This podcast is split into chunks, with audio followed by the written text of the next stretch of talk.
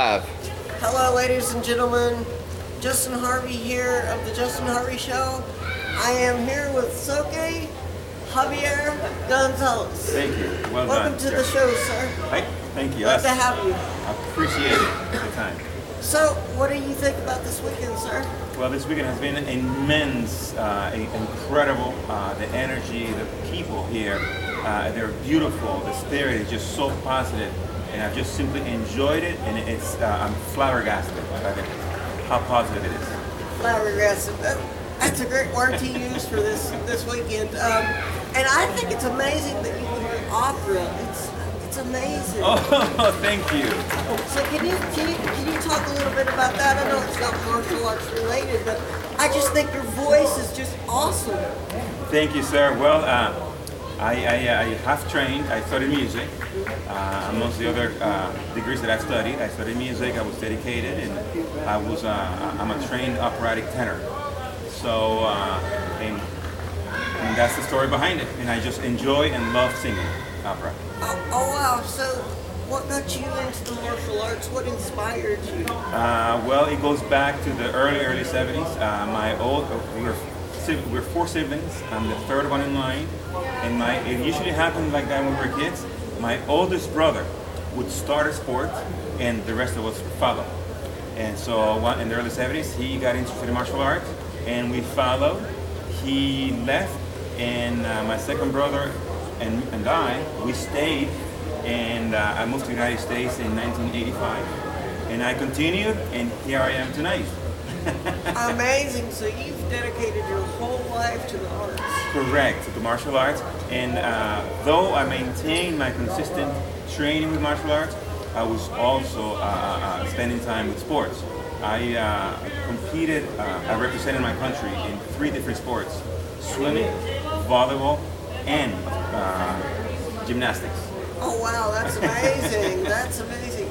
So so how many t- uh, students do you usually teach on a basis? Oh, on a daily basis, I used to have. Uh, I started with a big school because I uh, I was brought in to manage a, a club that has a 40 plus year history, and then as time progressed and I made my style public, I uh, felt compelled to reduce the, the size of the classes because I like I teach.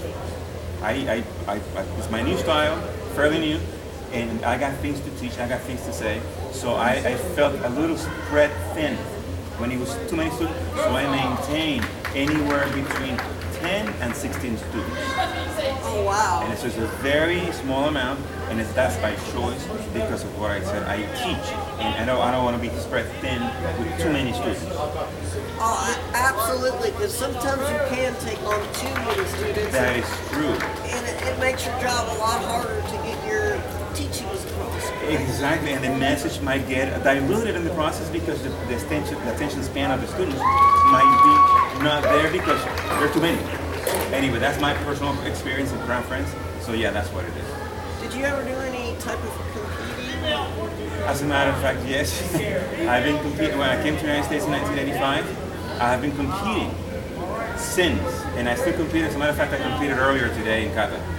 Oh wow! and, and how'd you do? I uh, managed to win first place in kata. Congratulations! thank you, thank you. Congratulations! It it just goes to show you, hard work will get you places.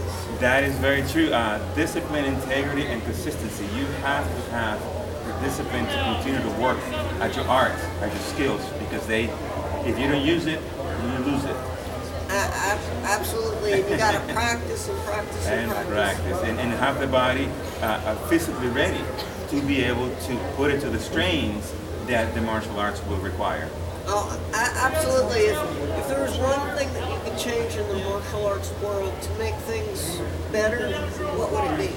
Um, I don't know that I could do something, uh, think of something like that, but what I would like to add is my grain of salt, and it's just spin off from what I just said.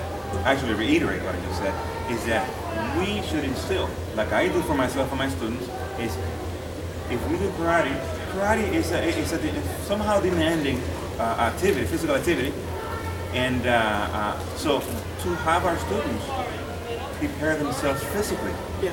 before and after doing their martial arts. So when they are doing the karate or the martial arts of their choice, and they want to move want to do something that physically their body is there to perform the technique. So that's what I would say. Establish or promote, uh, instill physical preparation for to, to be able to, to to do the activity of martial arts without getting hurt. There's a lot of injuries too because they're physically not prepared to handle the strains of karate. Oh, I, absolutely, and everybody learns differently because the brain works differently.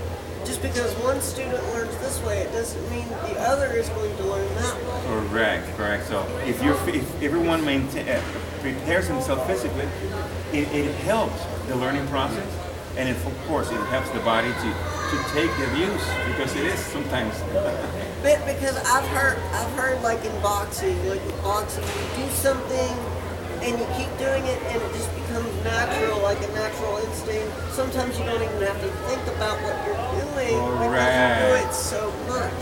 Yeah, because you you you, tra- you you train the body, you teach the muscles and the, the brain to do things over, you know, doing right. It's not about oh, it's not only also about the, the quantity of, of you know, doing things many times. It's doing it with high quality. You focus and do your your, your repetition, and that instills uh, uh, in your body, engraves. It's engraved in your system.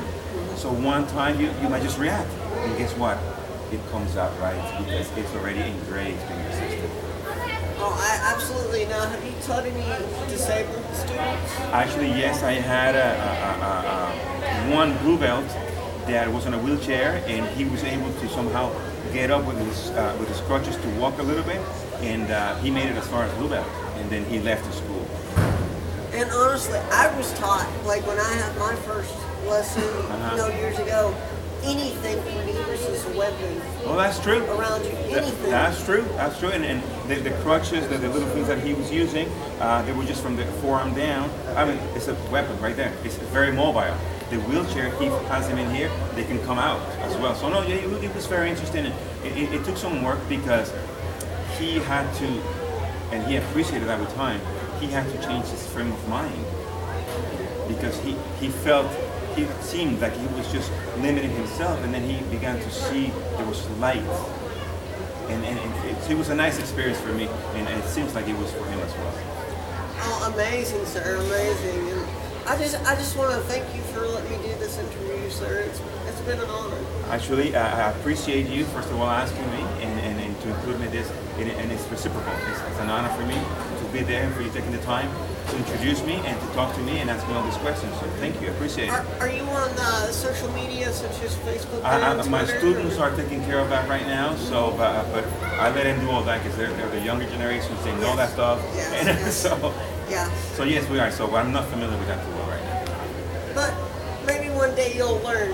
I I certainly When hope you so. have the time. I, yeah, very true. It's it's about having the time because when you're a teacher like that, Uh-huh. you barely have time for technology and, and and learning around it. Sounds good. Thank you so much for your time. I appreciate it. Thank you for being on the show, sir. I appreciate it. I,